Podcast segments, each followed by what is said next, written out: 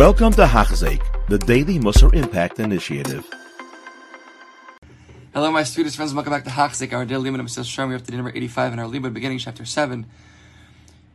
The Kniyas Atara, how to acquire the meat of Tahara. We finished up chapter 16 last lesson, learning about the two sides of purity of heart and mind that we've been discussing when it comes to physical pursuits and actions that we we are osik in, that we involve ourselves in in this world, and even when it comes to spiritual pursuits, there's a there's room and, and a need for us to be matahar our our intentions, our motivations to make sure that it's purely for the sake of heaven.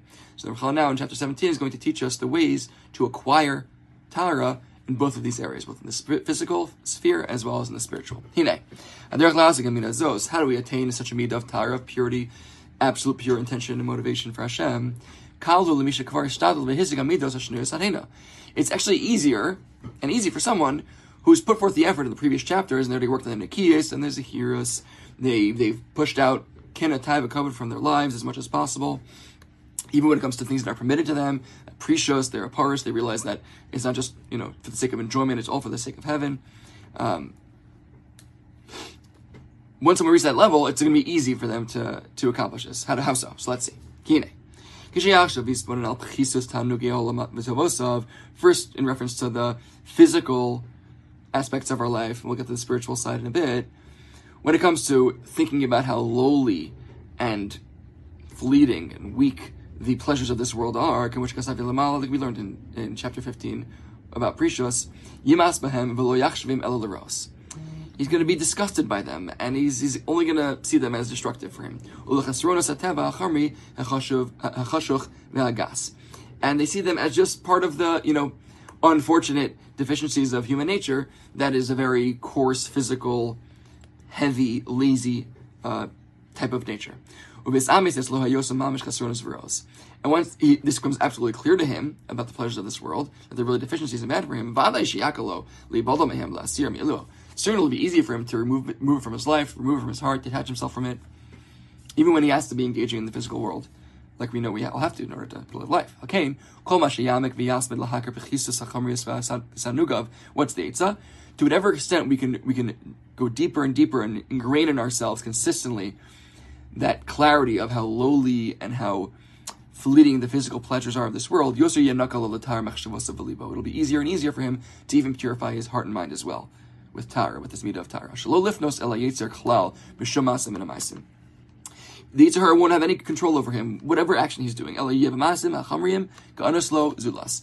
But whenever he has to do, has to engage in physical things like we all need to, parnasa and eating and sleeping, etc., going to the bathroom, all these things, he'll he'll he'll make sure to do it like someone that okay, I have to do it because I have to do it, but not because oh this is this is my life, this is oh geschmack, oh I get to have another meal and I'm just going to stuff myself and, and enjoy the physical pleasures of this world.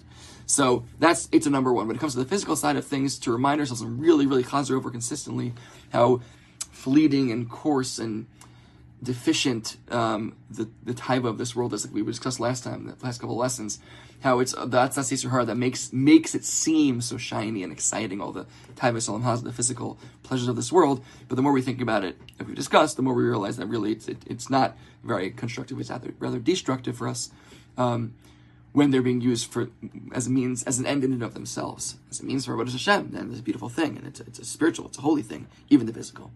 But recognizing the lowliness of the physicality will allow us to remove any ulterior motives from our hearts when we are being engaged in physical activity. Beautiful. Now, what about the spiritual side of things? Remember, this other side of the coin here is even when we do ruchnistic things, we're doing mitzvahs, Torah, davening, learning, etc. There's a there's a there's a need to be pure in our motivation and intention there as well. So how do we do that? How do we accomplish that?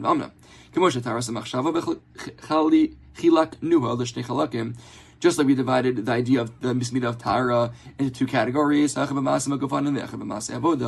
we just like we started this chapter discussing, there's the physical side of things and the spiritual side of things. When it comes to Avodah Hashem, so too, the means to acquire them will be two different ways. One we just discussed, to purify our our intentions and motivations when it comes to physical acts, like we just mentioned, in order to focus consistently on how lowly the physical pleasures are of this world. But in order to, to purify our mind when it comes to spiritual matters, yarbes bonus You should increase his thoughts and focus on how deceiving the kavod is and the falseness of, of, of kavod. He's specifically focusing on kavod here. We discussed there were a couple of things that could be ulterior motives when it comes to doing spiritual things. Kavod was one of them.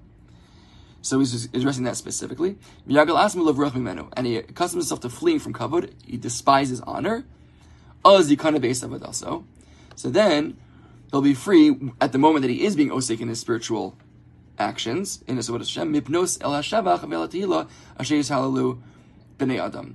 He'll he'll be free from from focusing all on all the praise and the glory that he may receive from people, you know, get, giving him a big shkayach for, for the greatness that he's doing in, in his avodas Hashem. And instead, his thought, his focus, his intent, his motivation is purely for Hashem and His ratzon, His will. Because He, Hashem, is really the only true source of tehillah, of praise. And He's the source of any goodness and, and, and wholesomeness and completeness and shlemus in our life. There's nothing but Hashem. But Hashem. There's no source of kavod, there's no source of any goodness whatsoever in life other than from Hashem Himself. Like we see in Devarim, referring to Hashem, He is Tilascha, He is your praise, He is your God. When we when we train ourselves to despise kavod, honor, for personal benefit, and rather we purely focus whenever we're, we're being osik in spiritual matters and physical, but specifically spiritual here, on the service of Hashem and what His ratzon is, ratzon is, and we realize that only true honor comes from Hashem, only true goodness comes from Hashem. So then we won't even we won't be, be, be moved at all by praise or honor or or anyone you know glorifying your actions when it comes to the spirit, even spiritual things, because we realize it's it's what it's worthless. What what, what is that kavod worth? From basar v'dam, kavod Hashem, kavod from Hashem is what I really care about. That's true honor. True honor is being honored by Hashem. How do we honor by Hashem? By doing everything we do with proper intent and motivation, solely for the purpose of, of his his honor and his service. So we should be zocha halavai to to ingrain ourselves, ingrain in ourselves, both when it comes to the physical and the spiritual, how true honor, true glory, true pleasure is only from the Abishter. We ingrain ourselves with that, then only spiritual pleasure will be what, what our pursuit is. And even through that, the pursuit of spiritual pleasure and spiritual accomplishment, it'll only be for the sake of heaven and out to Have a wonderful day. You have been listening to a shiur by Hachzeik. If you have been impacted, please share with others. For the daily shiur, please visit Hachzeik.com or call 516 600 8080.